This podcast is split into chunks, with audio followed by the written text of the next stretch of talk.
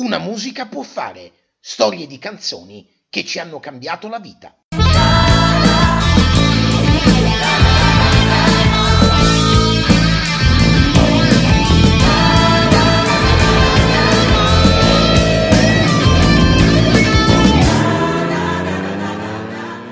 Un programma di Carmine Marino powered by 20.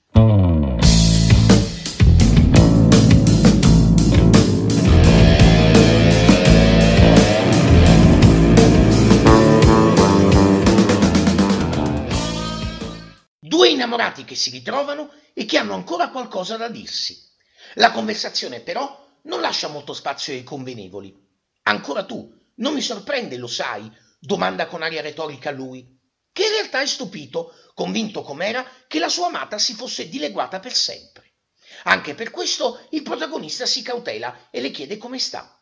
Per la donna, però, è una domanda inutile. Entrambi, senza saperlo, avevano ricominciato a cercarsi.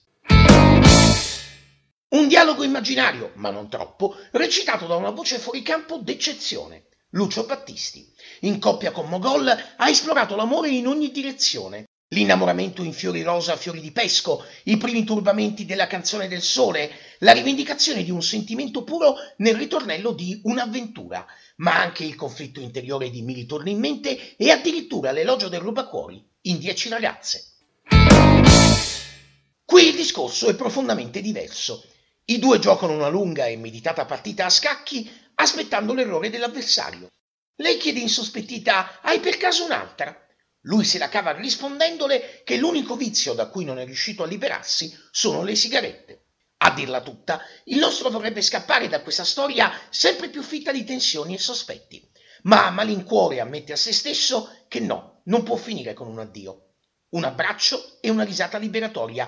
Di domani non v'è certezza, avrebbe suggerito il poeta. Per intanto riproviamoci, nonostante tutto. Pubblicato nel marzo del 1976, Ancora tu e i 45 giri che fa da apripista all'album La batteria, il contrabbasso, eccetera, con il quale Battisti torna a frequentare il territorio della canzone classica dopo l'audace sperimentazione di Anima Latina, risalente a due anni prima. Meno concessioni alla melodia pura, che tuttavia resta prevalente nelle tracce del disco, una certa curiosità per le sonorità elettroniche scoperte negli Stati Uniti e un'apertura più convinta al rock, comprovata dalla presenza nella squadra dei musicisti di Ivan Graziani, che di lì a poco avrebbe cominciato a farsi un nome con la dolente e malinconica Lugano Addio. Il suo solo è un sipario che si solleva su una storia e su una canzone dal respiro moderno e ambizioso. Non ci sono passioni che spaccano il cuore né baci consumati nell'ombra. Davanti a noi rimane solo un bivio da attraversare e una persona, ancora lei, ancora lui, ad aspettarci.